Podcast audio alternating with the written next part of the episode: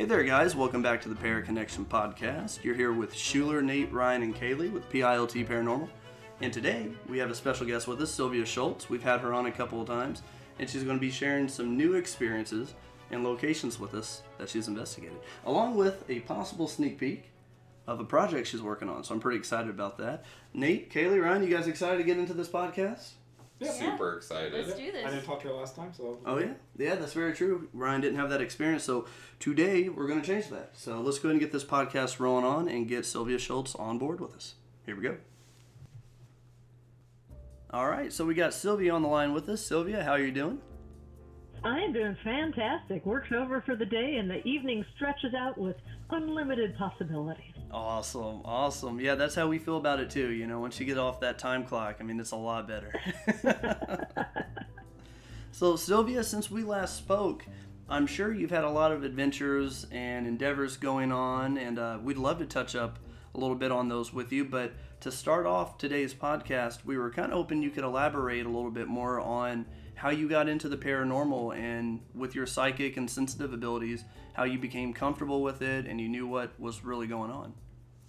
Okay, well, I'd be happy to share that with you.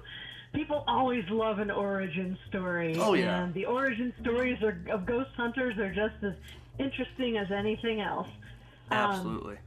I have to disappoint your listeners right off. I did not grow up in a haunted house. I did not grow up seeing dead people. I still don't consider myself very psychic. I don't consider myself psychic at all. But I do realize that the more I'm doing this and the more I expose myself to these situations, the more sensitive I get. And I'll talk about that in just a little bit. So how I got into the paranormal? Well, when I was... Oh, let's see. My sister had just been born. She was an infant, so I must have been 8 or 9 years old. And my parents took us on a road trip to where my mom had gone to college. And it was out in the country. It was in Carrollton, Missouri. So my dad... is one of those dads that would just jump in the car and just like drive straight through the night and not stop at a hotel or anything. We were not big hotel people. Oh man. So so he just bundled the kids in the back seat and my mom hopped in the passenger seat. My dad hopped in the driver's seat and away we went, headed west. So the kids just crashed out in the back seat. We were just completely insensible as soon as the car started. We were just out because it was so late when we left. So it was me and my sister and my infant sister and our cousin, Anthony. And we woke up, all the kids except for the infant, woke up in the back seat in the car. We had just been allowed to sleep in the car. Nobody woke us up to move us or anything. So it was the three of us, like, in a big puppy pile in the back seat. And I woke up first, and I looked out blearily out of the back seat window, and I realized that my parents had put up a little tent next to the car, and that's where they were sleeping with my infant sister. And then it registered on me that we had spent the night camping out in a cemetery. Oh, man. I was 8 years old. I freaked out. Man, I would too at that age. I mean, wow. What a twist. Right? And, yeah, apparently we had arrived at the cemetery in the middle of the night, no less. It's scary enough waking up in a cemetery and realizing that's where you slept all night. Yeah. Yeah. So an 8-year-old kid, and I was the oldest of the three kids in the back seat, so they all took their cues from me, so we all freaked out. But my dad said very sensibly, now this was before the laws, this was back in the, like, 70s, and this was before the dawn to dusk laws, I don't know if it's a law, but the regulations that cemeteries are only open dawn to dusk. You could do that at that point. You could spend the night in the cemetery and nobody would say a word. And you wouldn't get rousted out or anything like that. So So that's what my dad did. He pitched a big tent in a cemetery. Wow. So that was my first experience with the paranormal, the hanging out in cemeteries. And I have to tell you, at 8 years old, I was not down with that. Yeah, it's a lot different. I love ghost stories. I just didn't want to be in the middle of one. Man. But the more I read obsessively as I was a kid. I read voraciously, and I loved anything weird, paranormal, supernatural, anything I could get my hands on. I read, Bermuda Triangle, Sasquatch, UFOs, missing time, time slips, chupacabras, anything like that. I just devoured it. Yeah. But I kept coming back to the ghost stories. I was terrified of ghosts when I was a kid, but I kept coming back to these ghost stories because the idea of communicating with someone who was freaking dead really appealed to me. Like, what have these people seen? I've always been a big history wonk. So the idea of talking to somebody who lived in a different time in history was just fascinating to me. So as I grew up, I kind of put away the UFOs, but I kept getting drawn back to the ghost stories because of the history. I was a history major in college, and that is what really draws me, is that historical connection, that living in a different time connection. That's what really grabs me about ghost stories, and that's why I've been so entranced with them for the rest of my life. I have a second stomach for ghost stories. I will devour them wherever I find them. And my best friend is somebody who can tell me a ghost story I haven't heard yet. Man. Yeah. So when I grew up, I realized that, I started off, I've always loved writing too. And I started off writing fiction, horror fiction, of course. And I got to realizing that, I don't have to make things up. I can write books of true ghost stories. I can find these stories and I can retell them in my own words. I can put my own interpretation and my own spin on them. And I am so grateful and so fortunate that people really enjoy that. They enjoy my storytelling, which I am just beyond grateful for. I love sharing these stories. I love looking at this history. Absolutely. Yeah, along with the history on that, Sylvia, it's not only like retelling these stories of the deceased people, but it's going back in time with the culture, traditions, even, laws. I mean, just comparing from the 70s to now, there was a major difference. But if we're talking about people that lived in the 1800s, that's even more different than 40 years ago, if you will. Yeah, exactly. I'll give you an example.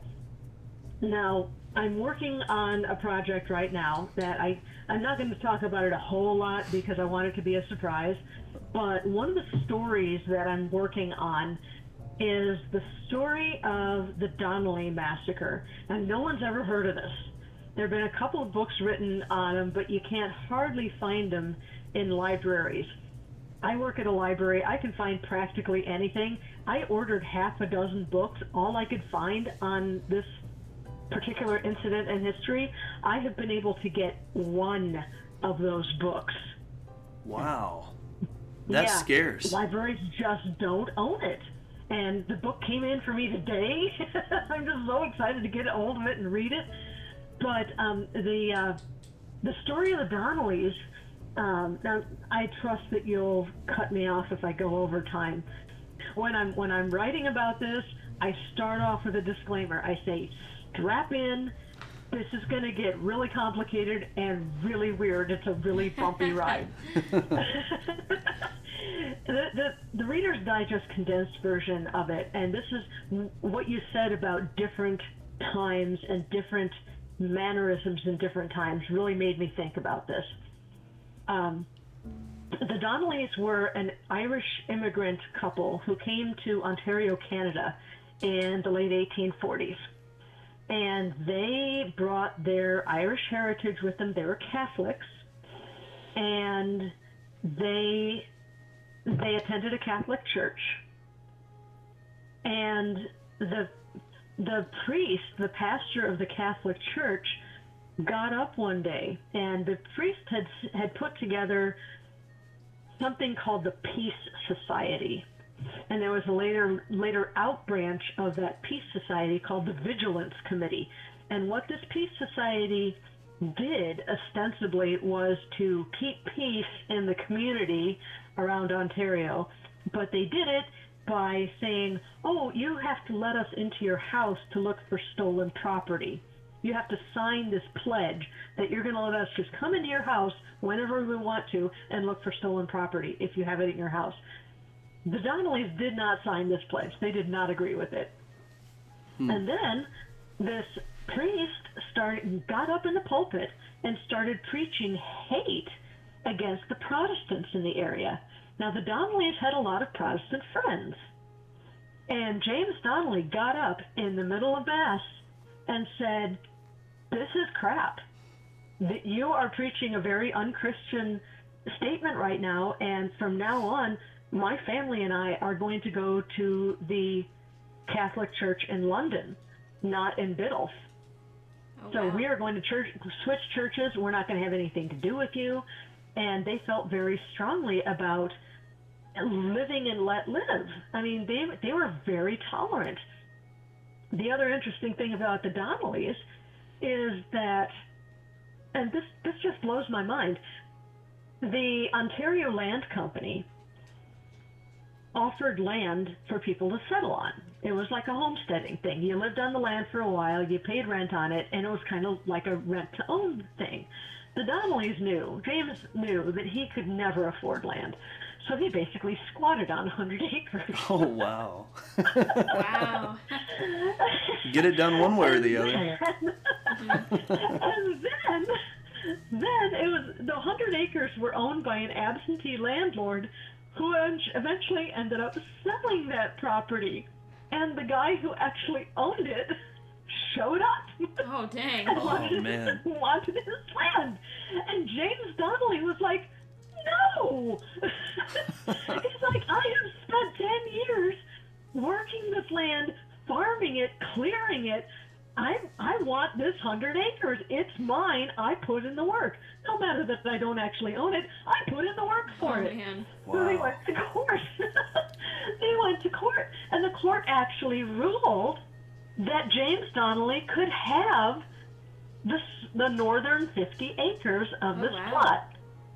Right. Wow. He didn't pay any money for it. I'm glad he got something for it. I mean, a lot of times you'd just be like, tough luck, buddy. Well, that's today's society for you. Right.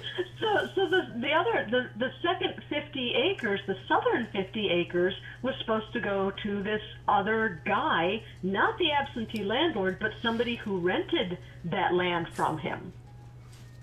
Patrick somebody. Patrick Mayer, I think. And, Patrick and James absolutely detested each other because James wanted the whole 100 acres and Patrick wanted the whole 100 acres because that's what he was renting. Understandable. So it eventually culminated in they both went to a logging bee. And the words were exchanged. Nobody knows how this fight started, but they both picked up big logging implements called hand spikes. They're like railroad spikes, but like 10 times as big.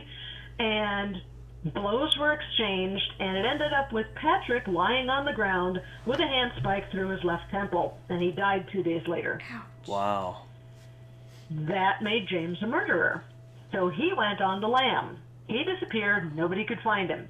Constables kept showing up at his house, and his wife, Johanna, and his three eldest boys were like, we have no idea where he is. I don't know. I haven't seen him. I have no idea where he is. Well, during all this time, James was hiding in plain sight. If sharp-eyed observers may have noticed that there were two women working in the Donnelly fields. One was Johanna Donnelly. The other was James, dressed up in one of his wife's dresses. Wow. I'm surprised he could fit in that dress. Man. But winters in Ontario are cold, so he turned himself in, and he was sentenced to die. He was sentenced to hang in September, and Johanna got up a petition, and everywhere she went, she had somebody sign it, so it was eventually commuted to 7 years in prison instead of hanging. Oh, so wow. She saved his life. Yeah. So, long story short, there's so much more detail in this story, but everybody hated the Donnellys. The Donnellys were blamed for, like, everything. The Donnellys set up a stagecoach. It started doing well. People got butthurt about the stagecoach doing well. And everybody just blamed the Donnellys for everything that went wrong. If a barn burned down, if a constable got attacked, if somebody got pushed around, everybody blamed the Donnellys. Huh. And that really went back to the Irishmen who settled in that area of Ontario brought that Protestant Catholic feud that had started 200 years before James Donnelly was even born. They brought that feud to Ontario, and the Donnellys just got caught up in the middle of it. Wow. Yeah, so wrapping it up.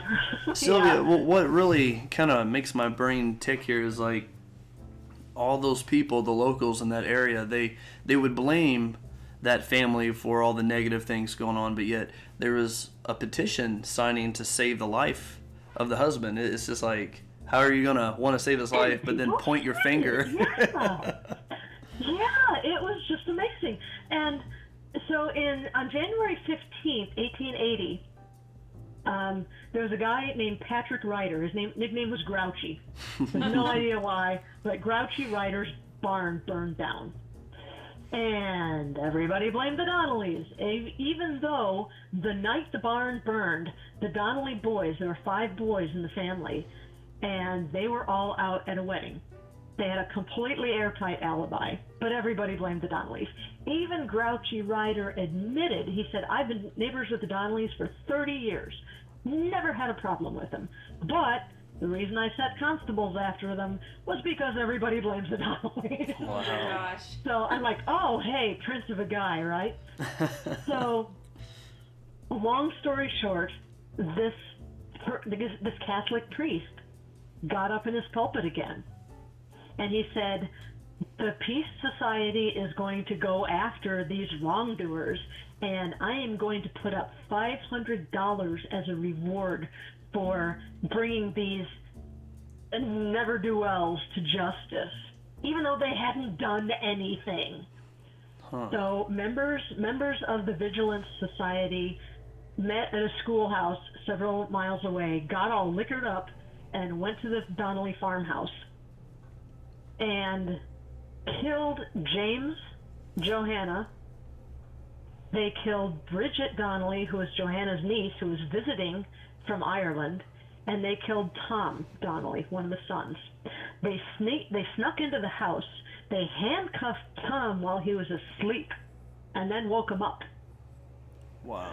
And James woke up, the father woke up, and came into the kitchen, saw his son handcuffed. He's like, what have you got against us now? He just lost his temper. He's just, what now? What now? And Tom held up the handcuffs and held up his handcuffs wrists, and he goes, yeah, I'm handcuffed because this guy thinks he's smart. And the 30 guys busted into the house with farm implements. Tom made it as far as the front door, and somebody met him at the door with a pitchfork, stabbed him in the chest several times. He was still alive when he was dragged back into the kitchen, and somebody said, smack that guy in the head with a shovel a couple of times. They stove his head in, and that's exactly what they did. They left the 4 adults for dead. There was a 13-year-old boy who was visiting, who was supposed to help with the farm chores. He hid under a bed and these attackers poured coal oil over the bed and lit it on fire, not realizing that the kid was underneath it. Wow. And then the attackers all left to find the Donnellys that lived at another house. And the 13-year-old kid, Johnny O'Connor, came out from under the bed and ran to a neighbor's house barefoot, crying, and he was able to testify about all this. And the people, the Donnellys who did survive the massacre, also testified no one was ever brought to justice for this massacre. Wow. 5 people dead. The house burned down, 5 people dead. There was another Donnelly brother that was shot at a different house. Died within 5 minutes of having his chest filled with buckshot. No one was ever tried for their crime. So yeah, you talk about different attitudes. Wow. Yeah, that's a way different attitude right there, Sylvia. To the extreme. Wow. Crazy difference. So yeah, we've gotten way off track. But yeah, you wanted to hear about experiences I'd had as an investigator, and I will definitely share some with you. As I said, I believe very strongly that I am getting a little more sensitive the more I do this, the more I go into places that I know are active. How do you feel that you are sensitive in that way? Well, it takes a lot of concentration, but I have the sense, and I could be completely making this up too, but I don't think I am. I can go. You always feel like you're making it up. I'm humble. I'm not all full of myself. I'm not going to say I can see dead people. If I can't, I can't, and I can't, so I don't say that. But I can walk into a place that I know has reported activity, and I can kind of feel the energy of the place. For a couple of examples. For the first example, I've been to the Pollock Hospital at the Peoria State Hospital. The Pollock Hospital was the tuberculosis ward. I've been there countless times, so I'm familiar with it. But still, there's a pervasive sense of, it's a bit of a gloomy place because for most of its history, between the years of 1950 when it opened and 1973 when the entire hospital closed, during that period of 23 years, there was an average of 3 to 5 deaths a day in that building. That land was also the site of 2 other structures for treating tuberculosis. So ever since 1902, when the asylum opened, people have been dying of tuberculosis on that plot of land for 71 years. So there's a lot of residue there. So it's not the most cheerful place. But I have been going into the Peoria State Hospital Museum, got to buy one of the cottages, one of the male cottages that's half a block from the Pollock Hospital. And I walked into that cottage for the first time, and the energy was completely different.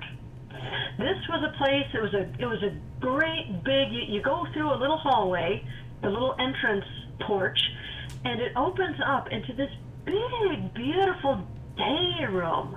This is where people had their furniture sitting around. There were billiards tables. There was places where you could sit and read a book if you wanted to. This was a place for living rather than dying.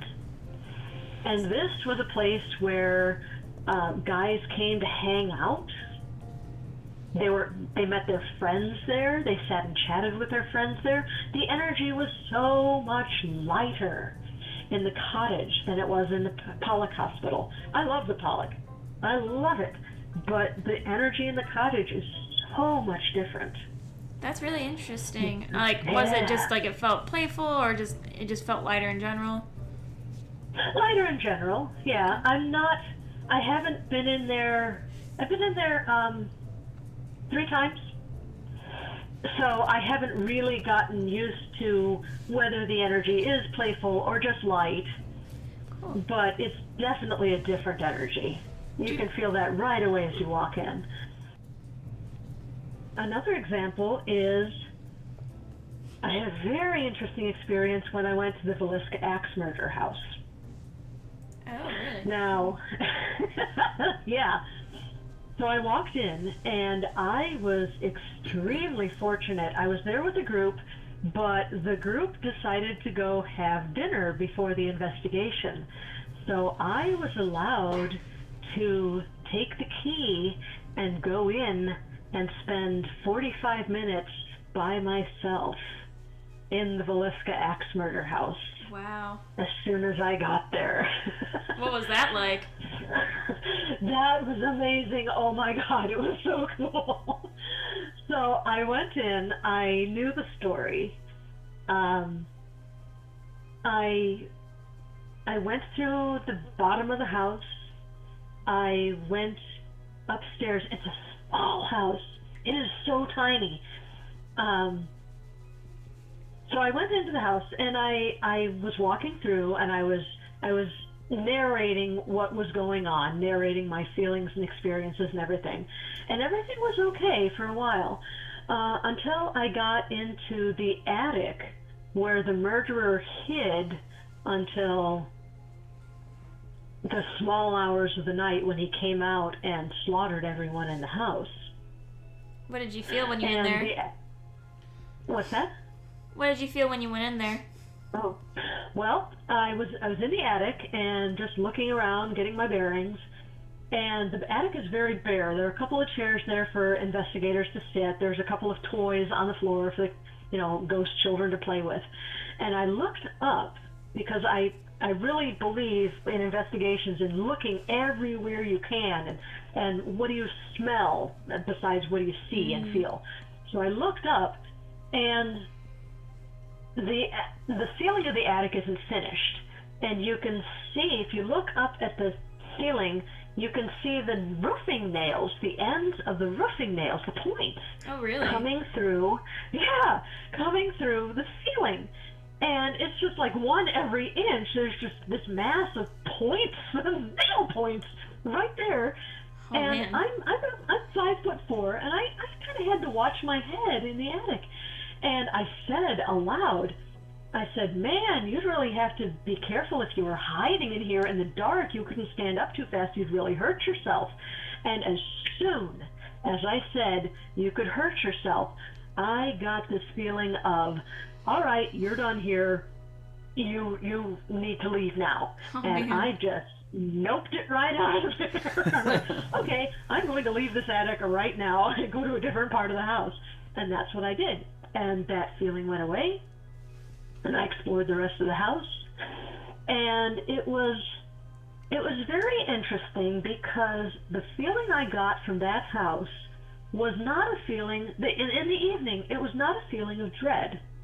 It was a feeling of comfort and safety. This was a house where 4 children were being raised. This was a small house. This was packed with love and laughter and playing children. And that's the vibe I got from this house. So I stayed the night there. I slept on the parlor room floor, right next to the bedroom where the 2 neighbor girls were slaughtered. So nothing happened all night. Nobody touched me. I had a camera going. I didn't see anything weird on the camera. So I got up in the morning and got all my equipment together and left the house, and I was tasked with returning the key. I was the last person there. So I was tasked with going through and making sure everything was cool and then putting the key where it was supposed to be found by the owners. So I decided to do one more walk through the house. And if you'll remember the story, the people were slaughtered in the wee hours of the night. And it was their neighbor that noticed that everything was really, really quiet the next morning. And the neighbor came over and tried to knock and couldn't raise anybody and got James Moore's brother to come over and let himself into the house, and it was the brother that found 8 people slaughtered, hacked to death with axes in their beds. Wow. So when I went in there in the morning, the energy was very different than it had been the previous night. And I think that was because the murders were discovered in the early morning. And that psychic residue from that discovery was what I was picking up on that morning. The vibe in the house in the morning was way different than at night. Gotcha. Wow. Yeah, I can imagine that kind of imprint at that time. Yeah. Yeah. Do people actually live in that house now? What's that? Do people actually live in the house now? Oh, no. There were people living in the house, and the people that own it now do not live there. So off of the kitchen, there's a little pantry, and when people actually lived there, that pantry had been converted into indoor plumbing. That was the bathroom that was right off the kitchen. And since the people moved, the residents moved out, and people bought it and have it just for paranormal research. They tore out that bathroom and restored it to the way a pantry would have looked in 1912 when these murders happened. Oh, okay. So they've done a little bit of renovation. There's no electricity in the building except for an air conditioner in the lower bedroom. And that made it really hard to sleep because the air conditioner kept kicking on and waking me up. I'm sure that was annoying. That was the only problem I had sleeping in this house, was because the air conditioner kept kicking on and waking me up. Other than that, I didn't have any problem sleeping in the house. It was amazing. Nice. Did you have any activity? Did you record any activity while you were there, like any any EVPs or other stuff? I did not get any EVPs at the Villisca house. If you listen to my podcast, Lights Out, I have put up the Villisca episode. So just go to sylviashults.wordpress.com and click on the Lights Out tab, and the Villisca episode is pretty close to the top. I think it's episode 80. Okay. Anyway, so you can listen to that. Another experience that I had, and this is kind of similar, about 3 weeks after I went to Villisca, I went to the Sally House in Atchison, Kansas. Now, the Sally House is, they call it the Sally House because the entity that hangs out there is supposed to be, it manifests as a 7 to 8 year old girl, and the homeowners that encountered it first nicknamed it Sally. But whatever is in that house is not an innocent little girl. That has been established by the homeowners. That has been established by many, many researchers that have gone in there. So I knew going in that I was not going to pander to this entity. I was not going to refer to it as Sally. I knew better. I knew it wasn't a little girl. I knew it was something a lot worse than that. What sorts of things did previous people encounter before you went there? Oh, man. So the homeowners that lived there, Deborah Pickman, and I think her husband's name was Tony. Deborah actually wrote a book about it called The Sally House Haunting. Things started off very innocuous. There were teddy bears that would arrange themselves in a circle. And when Ghost Adventures went there, they saw a teddy bear moving on its own. This entity really likes teddy bears. That was okay. They got used to teddy bears moving on their own, and then the activity started ramping up. The entity would light a candle on the back of the... Somebody walked into the bathroom that's right off the kitchen on the first floor, and there was a candle, like a scented candle on the tank on the toilet. And everyone was like, did you light this candle? Why is this candle burning unattended? Because they had an infant son in their house. And the mother was like, all right, who lit this candle and didn't tell me about it? And nobody fessed up to it. And everyone was in sight of everyone else. Nobody lit the candle. And the entity lit it. Wow. And after that, it ramped up even further, and the entity set one of the teddy bears on fire. Oh my gosh. Yeah. This doesn't even do that. Around. Pyromancy. It was, yeah, it was just weird. And this thing was not innocent. It turned out to be very malevolent. It scratched Tony several times, and the Pickmans finally just moved out. They're like, we cannot handle this. We have an infant son. We're not dealing with this anymore.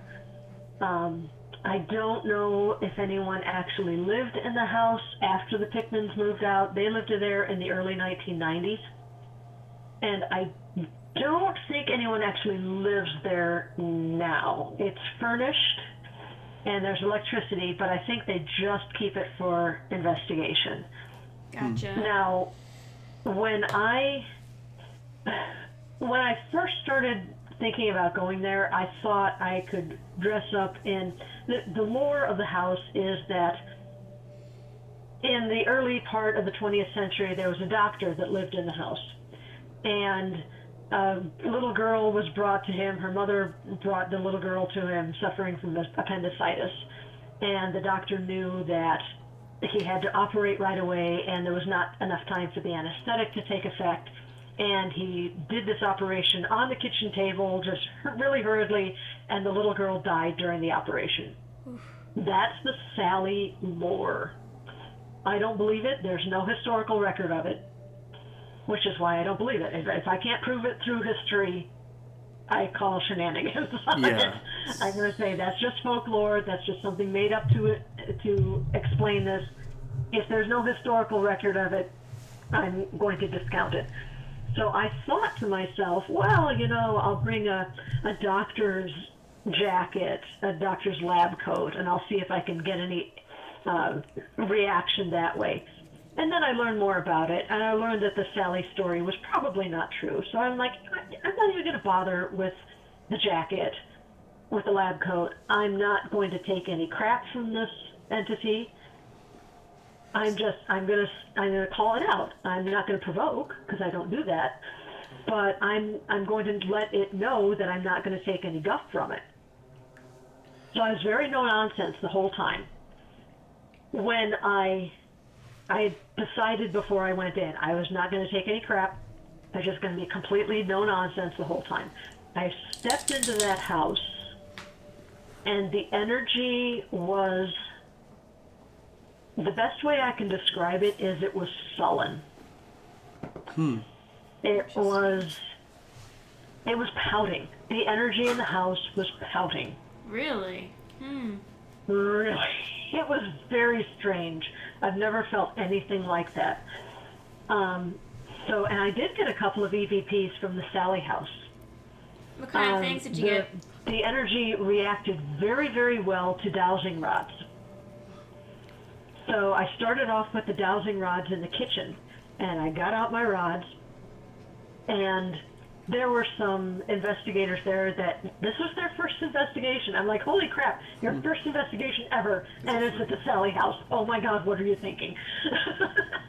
So I explained the dowsing rods to these investigators, and this is also a Lights Out episode, and you can hear this EVP if you listen to the episode. And I'm in the kitchen, and I'm explaining the dowsing rods. And I did that for people who are listening to Lights Out, who may not know what that entails. So, and I always explain it to the entities that I'm working with, too. Here's what I expect from you. And I was even more no-nonsense with this entity than I usually am. I'm usually kinder than that. But I said, all right, you are going to put these rods apart for no, and you're going to cross them for yes. This is how we're going to do it. Do you understand me? Have you got that?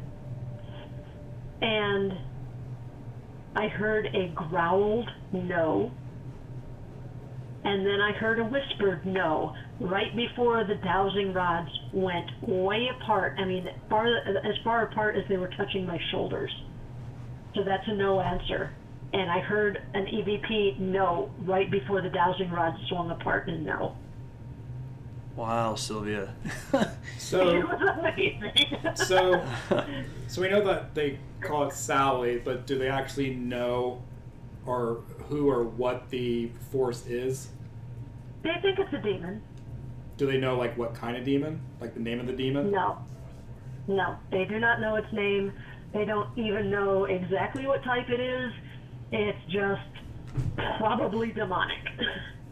And they're thinking there's just one, like, force there. There's, like, no other ghost or, like, yeah, multiple. No. From all the research I've done, it's just the one entity. But it's a nasty one. I mean, I'm not Zach Bagans. I'm not going to go around calling everything I encounter a demonic entity. I think they're very, very rare. I think they're very few and far between. But they are out there. And I do believe that there is something in the Sally House that is deeply unpleasant. Now, there's another story that I tell in Lights Out. There's a story connected to the Sally House. I started off my weekend, I crammed everything I could possibly do into this weekend. The Sally House is a 6-hour drive for me, so I'm like, man, I'm going to make a couple side trips. I'm going to do everything I can. Yeah. Cram everything I can into this weekend.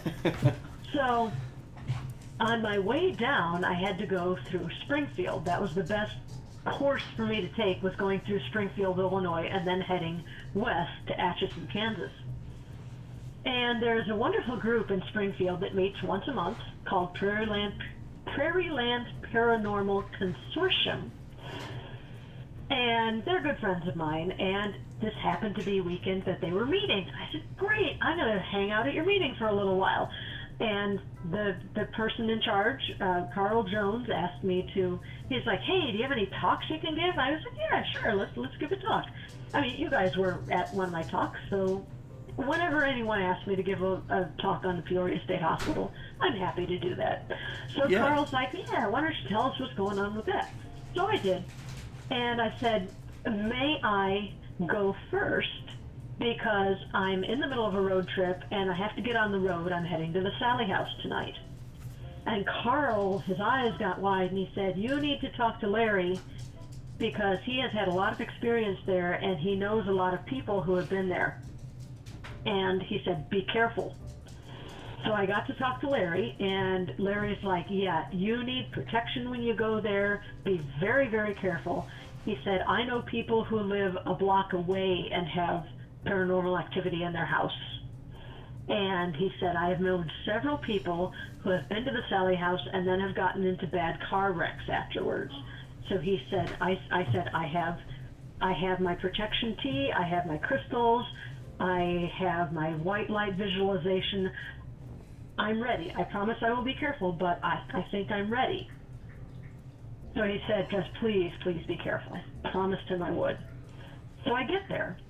And when I go to an investigation, especially a place I know that's going to have negative energy, I make myself a tea. I brew a tea with water that sat out under a lunar eclipse, and I put in very strong herbs like sage and comfrey and nettle and cinnamon and big dollop of honey in there, because honey is a very strong sweetener and it's antibacterial and it's really good stuff. So I make myself this tea, and when I drink it, I do this visualization of the full moon and that beautiful pure white light. And I imagine that water that's been soaking under the full moon, I imagine that going into my body and suffusing every cell in my body with these strong herbs and that white light of the full moon. And that is my protection ritual before I go into a place like this. So I get to the Sally House, I take my mason jar out of my ghost hunting bag, and you guys have all had tea before, right? Yeah. Oh, yeah. Yeah. Nothing like that, though. This tea had gelled. Oh. What? It was the consistency of thick syrup. How much honey was in there? I've never had that happen before. It was crazy. I choked about a third of it down, and it tasted fine, but I could not get past the texture of it. Now, did you make it did you let it sit for longer? Do you normally drink it right away? I made it right before I left. I made it right before I left on this road trip, so it had cooled, of course. But it hadn't sat in the jar for more than 12 hours. It was less than 12 hours that it had been in there. Probably about a 6-hour drive. It had probably been in the jar for about 7 hours. Is that normally, how long you leave it for? Yeah. At other investigations, and it's never done that before? Exactly. Wow. Yeah, without some type of natural, process of it turning into a gelatin. I mean, obviously that stands out, Sylvia. Yeah, there were no herbs in there that would have caused it to gel. There was no aloe vera. There was no chia seeds. There was nothing in there that could have caused that gelling effect. And this happened before you got to the location, right? No, I was at the location. Okay. And we were about to start the investigation. I said, oh, hey, I need to drink my tea. And I got it out, and I was just like, oh, no. Yeah. So I didn't drink it all. I only drank about a third of it. So I did not have that internal protection. And the next day was a Sunday, and I went to a couple more interesting haunted places. I went to the Glore Psychiatric Museum. I went to... where else? So the Patty Museum. These are upcoming Lights Out episodes that I'll be posting pretty soon. Went to Mount Morris Cemetery in St. Joseph, Missouri, and it was just a beautiful, wonderful, sunny summer, late spring Sunday, and it was just relaxing and wonderful. I got to see a lot of fun stuff, and I ended up staying so late at the Glore Psychiatric Museum that it was dusk by the time I headed home, and my GPS did not take me on a big highway an interstate highway. Instead, it took me home via back roads, which is how at about 10:30 that night I hit a deer. Oh, wow. What? Did about $4,000 worth of damage to my car. Wow, Sylvia. Yeah. Jeez. That really makes you think that the lore behind the whole negative energy, and causing wrecks, I mean, come on, that's evident. Uh-huh. At that point. Yeah. Wow. It could have been a coincidence, but I don't think so. I have done a lot of traveling on a lot of back roads. Yeah. And, yeah. I mean, what are the chances that it would happen, that night? Maybe not. Maybe the next day, or a week, or a month. But it wasn't even deer season. It wasn't even fall. It wasn't even the rut. This is late May. Yeah. Yeah, and from personal experiences, the deer just kind of ran out and just jumped at my car. And I texted Carl when I got home. I said, tell your friend Larry that the Sally House claimed another victim. I said, I'm fine, but my car's borked. Man, and that's what's important, is that you were safe out of that whole thing. But I mean, still, $4,000 of damage, that doesn't feel good either. Right, sucked. So Sylvia, I'm never going to the Sally House again. I would love to go back to Villisca. I am never going to the Sally House again.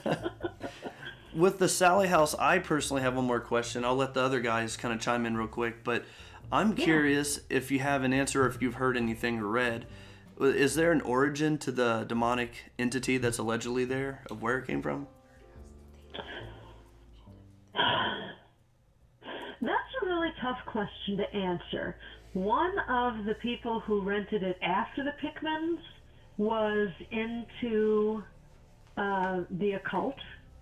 There is a spray painted, well, it's mostly been sandblasted away, but there was a pentagram spray painted in black on the basement floor. Hmm. Yeah, and across from that, underneath the body of the house, underneath the kitchen, there is kind of a bricked up area, like a crawl space, but part of the bricks have fallen away, and you can look in there, and it looks creepy AF.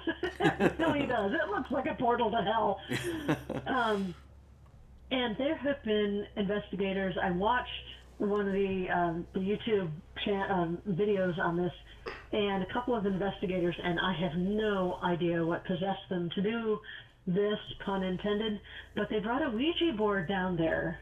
And one of the guys that was sitting there playing with his hands, or with his fingers on the planchette, was also doing the Estes method, where you put ping pong balls and keep them over your eyes, and you put headphones on so the sound is blocked out. He even had a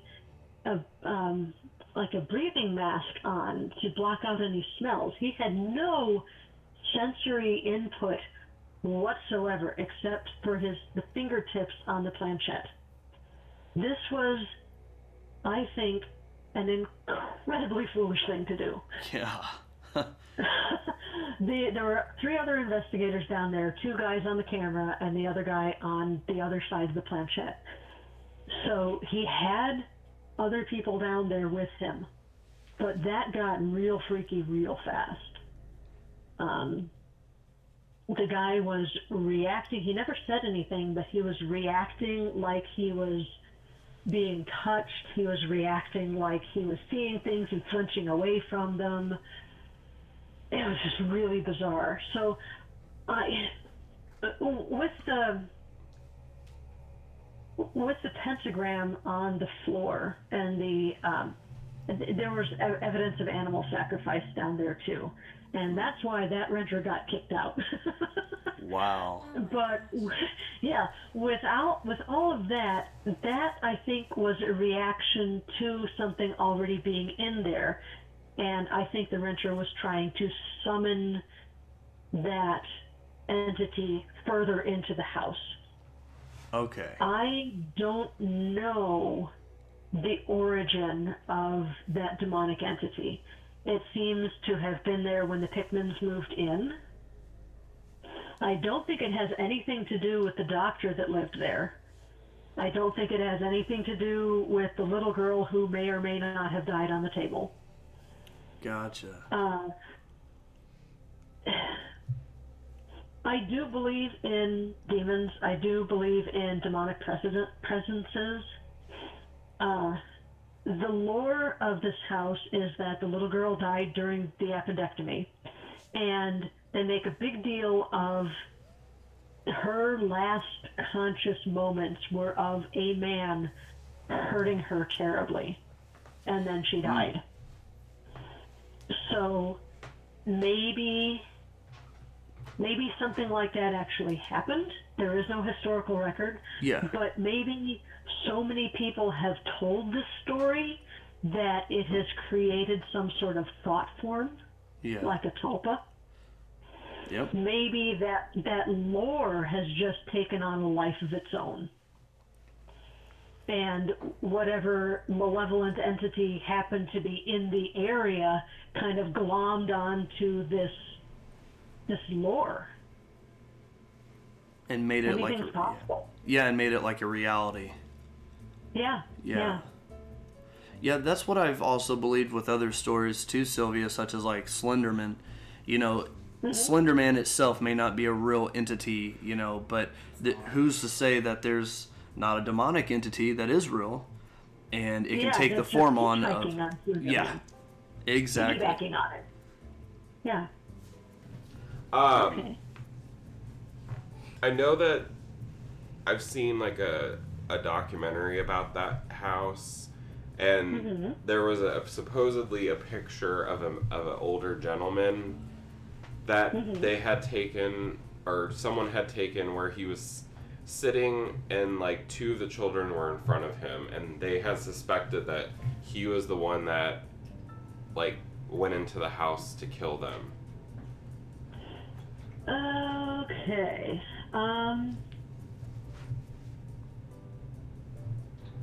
As much as I love history, yeah, I have a lot of things that I research. I am not very well versed in, my thing is history more than true crime. I'm interested in the actual things that happened. I am not very good at puzzling out the threads of the stories of true crime. Yeah. I do know that there were a lot of suspects for these murders. Oh, okay. I do know that no one was ever found that could actually, that they could actually pin these murders on.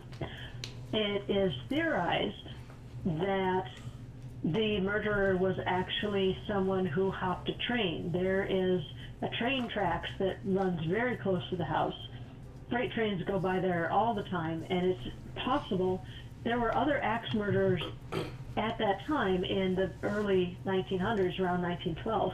One of them happened in Monmouth, where I went to college, and it's theorized that it was the same guy just riding the rails and hopping off every once in a while to commit an axe murder. So if that's the case, then who knows who it was. But I do know that these people, these townspeople, one of them was a minister, I think. Well, all of these people in the town that were accused, none of them, it was never able to be proven that any of them did it. Okay. I'm sorry, that's not a very satisfactory answer, but no, I don't do true crime. Yeah, no, I understand. Yeah. Did you say that everybody was asleep when they got killed? Yes, that's the thing. That is, I think, why there was such a feeling of peace in the house all evening. This was, as I said, this is a place of love. This is a place where a couple was raising their young children, and that was the last thing all these people knew. There were two little neighbor girls, friends of Mary's, of the daughter. There were three sons and a daughter. They were friends. They got tucked into bed. They were cared for just as much as the children of the family were. And these parents tucked their guests into bed. They tucked their children into bed, and then they went to bed themselves, and everyone fell asleep knowing that they were cared for and loved. And they never woke up. The only victim that may have been conscious, the killer came out of the attic and attacked the parents first, then went into the children's bedroom and slaughtered all the children. And these were all axe blows to the face. Then he went back through the parents' room, down the stairs, and went into the kitchen and made himself a sandwich. And as he was doing that, he heard a small noise from the bedroom off of the parlor, which is where the two neighbor girls were, Ina and Lena Stillinger. And it is, they found the younger girl, and I think that was Lena? I don't remember. They found the younger girl kind of halfway off of the bed with a defensive wound on her hand. Mm. And they think that she woke up, made the noise, got the killer's attention, and he realized, oh crap, there are two other people. There are other people in the house that are still alive. I need to go kill them too. So Lena was the only one who may have been even vaguely conscious of what was going on. Everyone else just woke up dead. So they didn't even know anything was happening. So there was no feeling of terror. There was a feeling the next morning that I picked up on of deep despair in the house. But that was a result of the neighbor knocking on the door and finding no one answering, and the brother coming over and coming in and finding everyone. So that was not necessarily terror and being attacked. This was despair. Oh crap, this has already happened.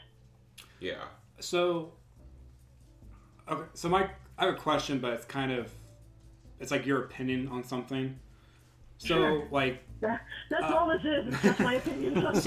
So, well, because this summer, we might do an investigation where we know where two girls were actually killed or murdered. Mm-hmm. Mm-hmm. So, we're going to go and see, you know, if we can reach out to them. But, I guess, do you think that if... like either a medium or a sensitive is able to, you know, socialize with a spirit and say, hey, like, can you give me details about, you know, who did this to you? Do you think that it's possible for, you know, spirits actually give somebody details about who, you know, killed me, or give me more details to actually maybe help solve a case, or, you know what I mean? It has happened before. There has been court testimony from a deceased person that has been accepted and admitted into court testimony. It's not very usual. I can only think of two cases where that has happened, but it has happened. It has happened where a murder victim has made contact with the living and said, "This is who killed me. Go get them." Okay. Go make sure the police know about this person. So I think it would depend on the strength of the spirits. I think it would depend on how long they had been dead. With these two court cases, the murder victim had only been dead for several months, even weeks, when they made contact with a relative or a friend even. And they were still very powerful at that point. They were still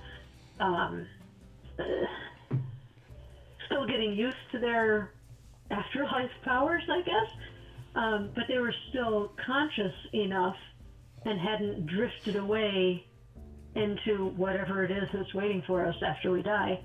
They were still compos mentis enough to make contact and say, "This is who did it. Please have the police investigate them." Oh, okay. So I guess it would depend on how much time had passed. So you think, like, the sooner, the better, but you're thinking. Oh, definitely. Oh, yeah. Okay. Now, Sylvia, with those two cases, were there actual physical, real-world evidence that came into play to justify those spirit allegations? Yes. Yeah.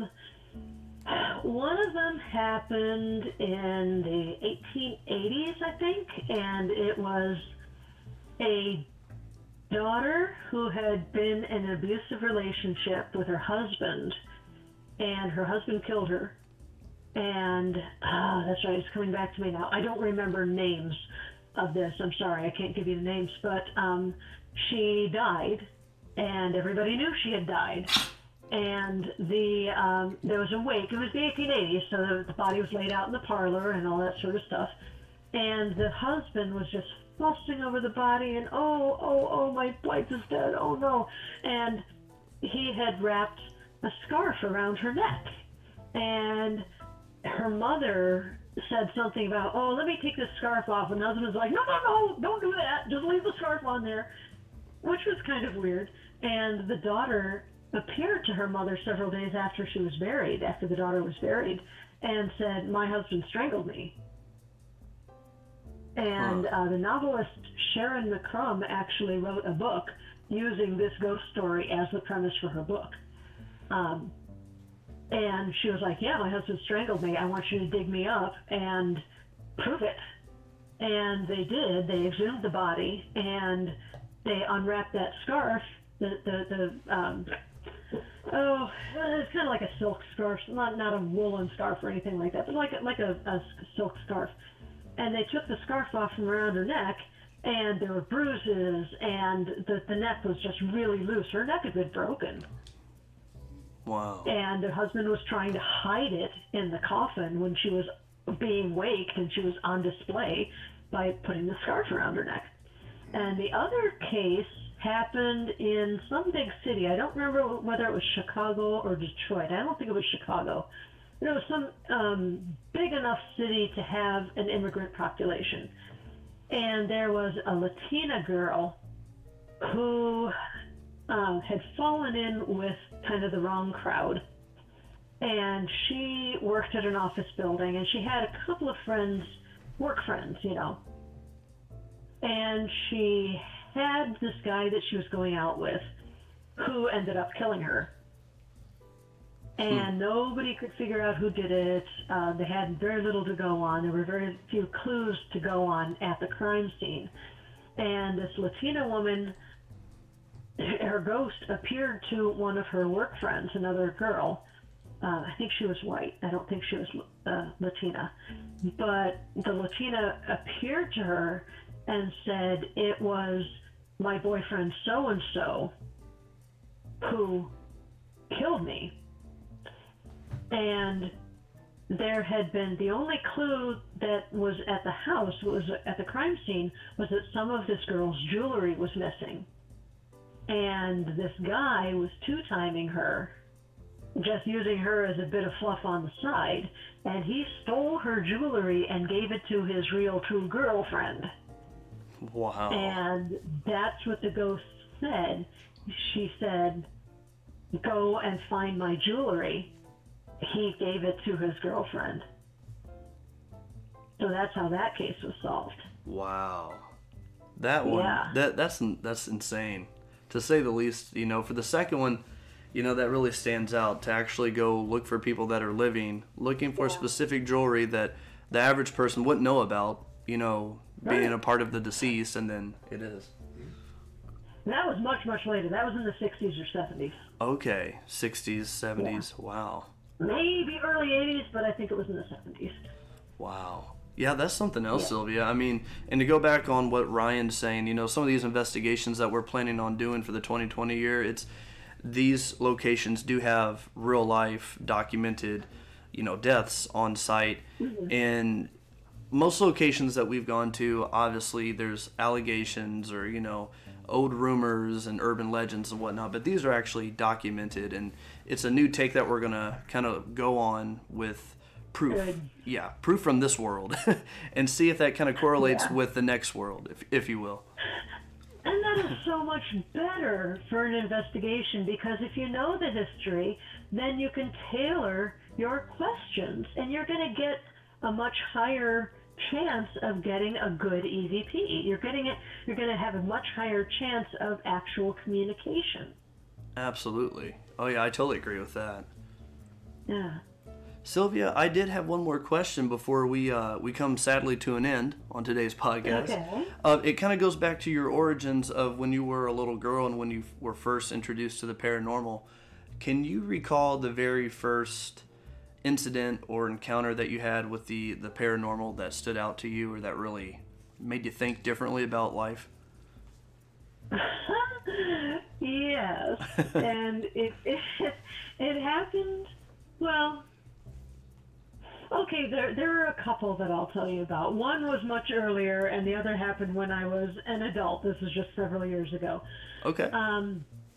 When I was in college, I went on an exchange student program, and I got to spend 2 months in England and 2 months in Italy. And I was not a ghost hunter at that point in time, and I wish I had been, because I could have gone on a ghost tour in London and York and all these places. Oh my God! That would have been great. But I was not a ghost hunter at that point in time. But I did absolutely fall in love with Warwick Castle in Warwick, England. And there is, in the town of Warwick, which kind of lies below the castle, there's a church called St. Mary's, and they have crypts in the basements. And people are buried, and you walk along the floor, and their tombstones head into the floor, and you're walking on dead people.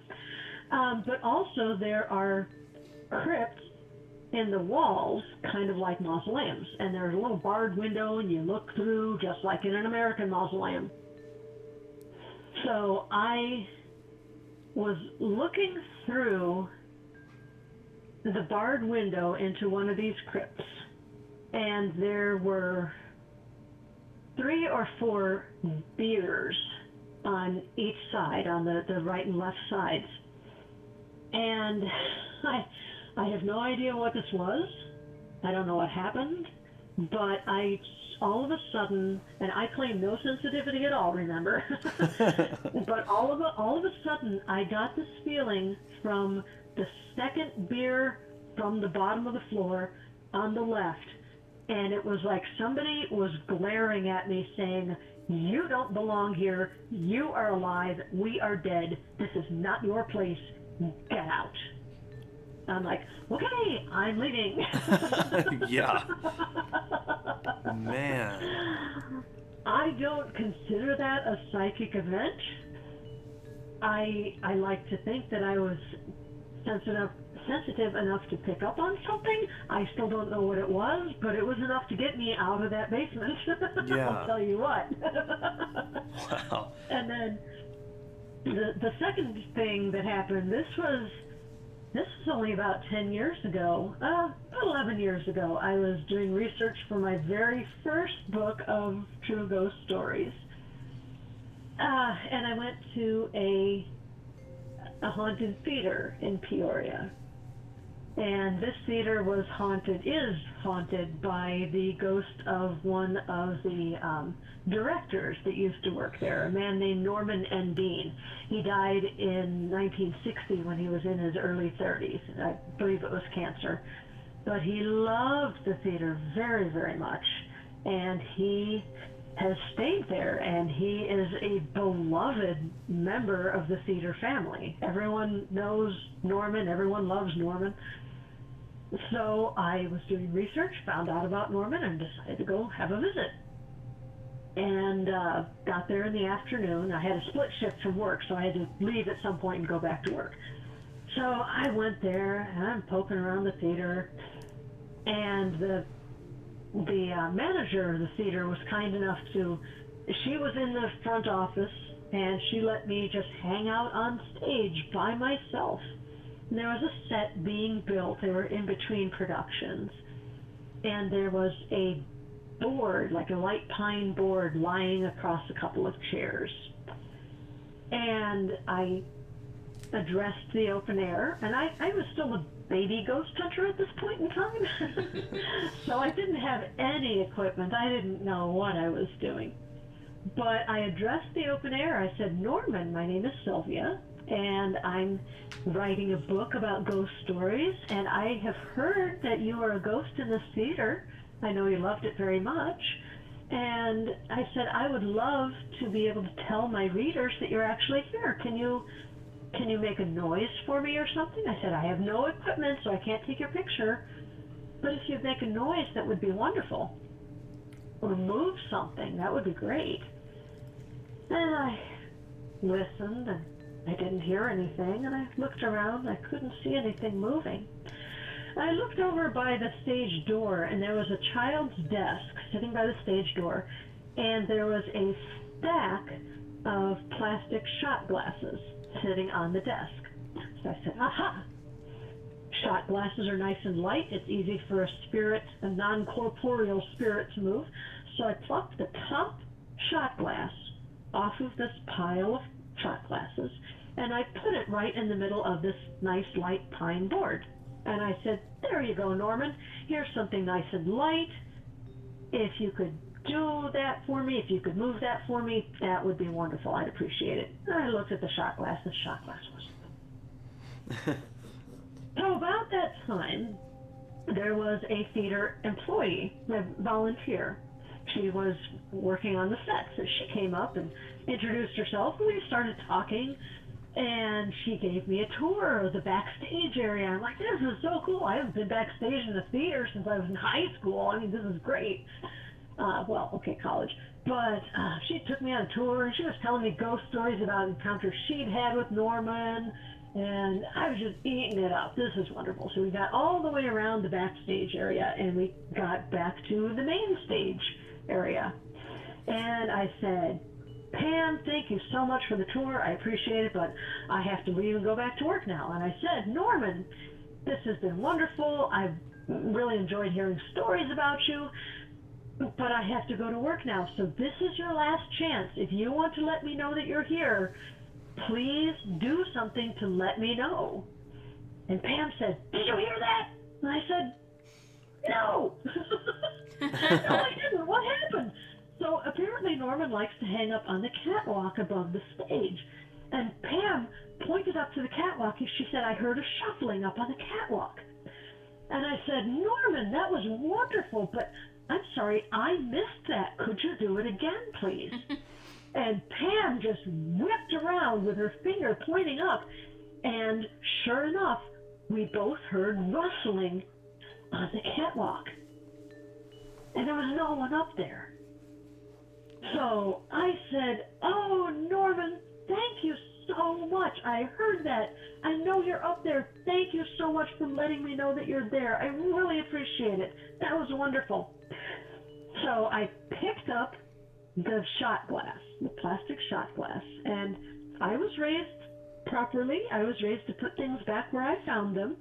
So I went over to the desk with the pile of shot glasses on it, and the stack of shot glasses was gone. Gone.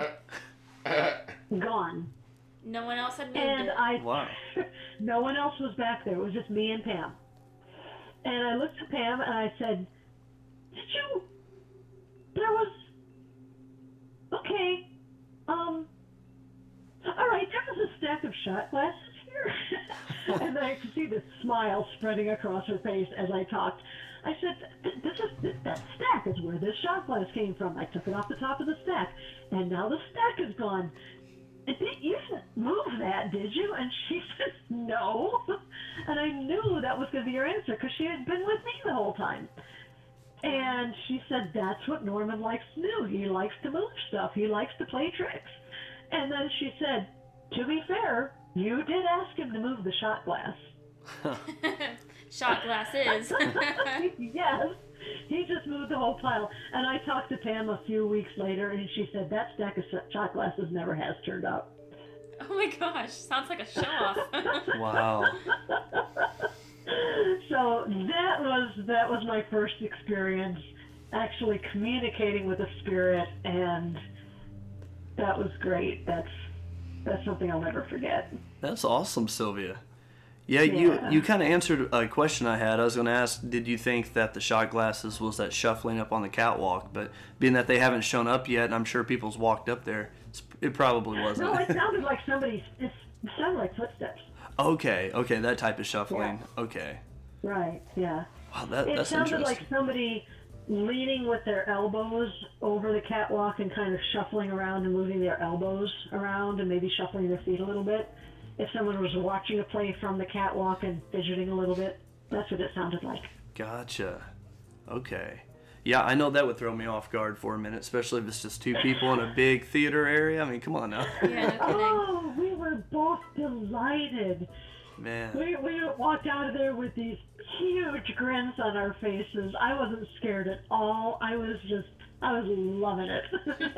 That does sound like a really unique and neat, like, awesome experience. For sure. Yeah. Did you guys have any more questions for Sylvia? I don't have any. No, I don't. Not right off? Well, Sylvia, I hate to say it, but I think our podcast is coming to an end right about now. Okay. Yeah, we've hit a good time for the podcast here. Before we go off, though, just like always, if people want to reach out to you, check out your books, or, look into the podcast, what would be the best ways for them to reach out to you? The best place to find me is at sylviashults.wordpress.com, and that's SHULTS. If you go to that site, at the top of the page, there are listings, the places you can click for horror fiction, romance fiction, and paranormal nonfiction. That's what you're probably going to be looking for. And there's also a tab up there that says Lights Out. And if you click on that, it's going to have a list of every single episode with the YouTube link. Lights Out is also a podcast, but I do put pictures behind it and put it up on YouTube just so it's easy to find. But if you're into the podcast instead, it's on Spotify and SoundCloud and iTunes and Apple, and anywhere you can find a good podcast. That's just look for Lights Out with Sylvia Shults, and you'll find it. Wonderful. So it's not hard to find you at all, then. No. People surprise me every day. They say, "Hey, I listen to your podcast." Oh, thank you. Absolutely. Again, Sylvia, we can't thank you enough for coming back on and sharing more stories with us, and even giving us a little look inside of future projects you have coming out. Seriously. Yeah. Yeah, it's always fun listening to what you have to say, because you have lots of fun stories. Thank you. I love telling stories, and I love telling stories about ghosts. So do we. Oh, yeah. Well, Sylvia, you have a wonderful day and evening, and we will most definitely talk with you in the future. Fantastic. Good night, guys. Thanks for having me on. Bye. Thank you. All right, guys. Another awesome podcast with Sylvia Shults. I think that went fantastic. What do you think, Nate? Oh, yeah. Very informative. She's a really nice person. Well, I mean, every time that she comes on, she always has a good story to tell and good experiences. And luckily, Ryan was with us this time. What do you think, Ryan? No, I thought it was good. Pretty good? Yeah. Yeah, I think there's quite a few new stories that we didn't get to share and listen to with her last time, especially at the talk, because obviously there's not enough time for all the stories that she has or the experiences. But the one that stood out to me the most was with the demonic entity at the Sally House.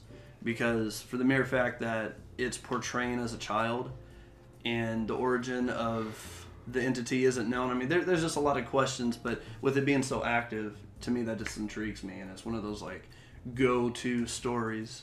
So that one stood out to me a lot. What about you, Kaylee? Do you have any thoughts?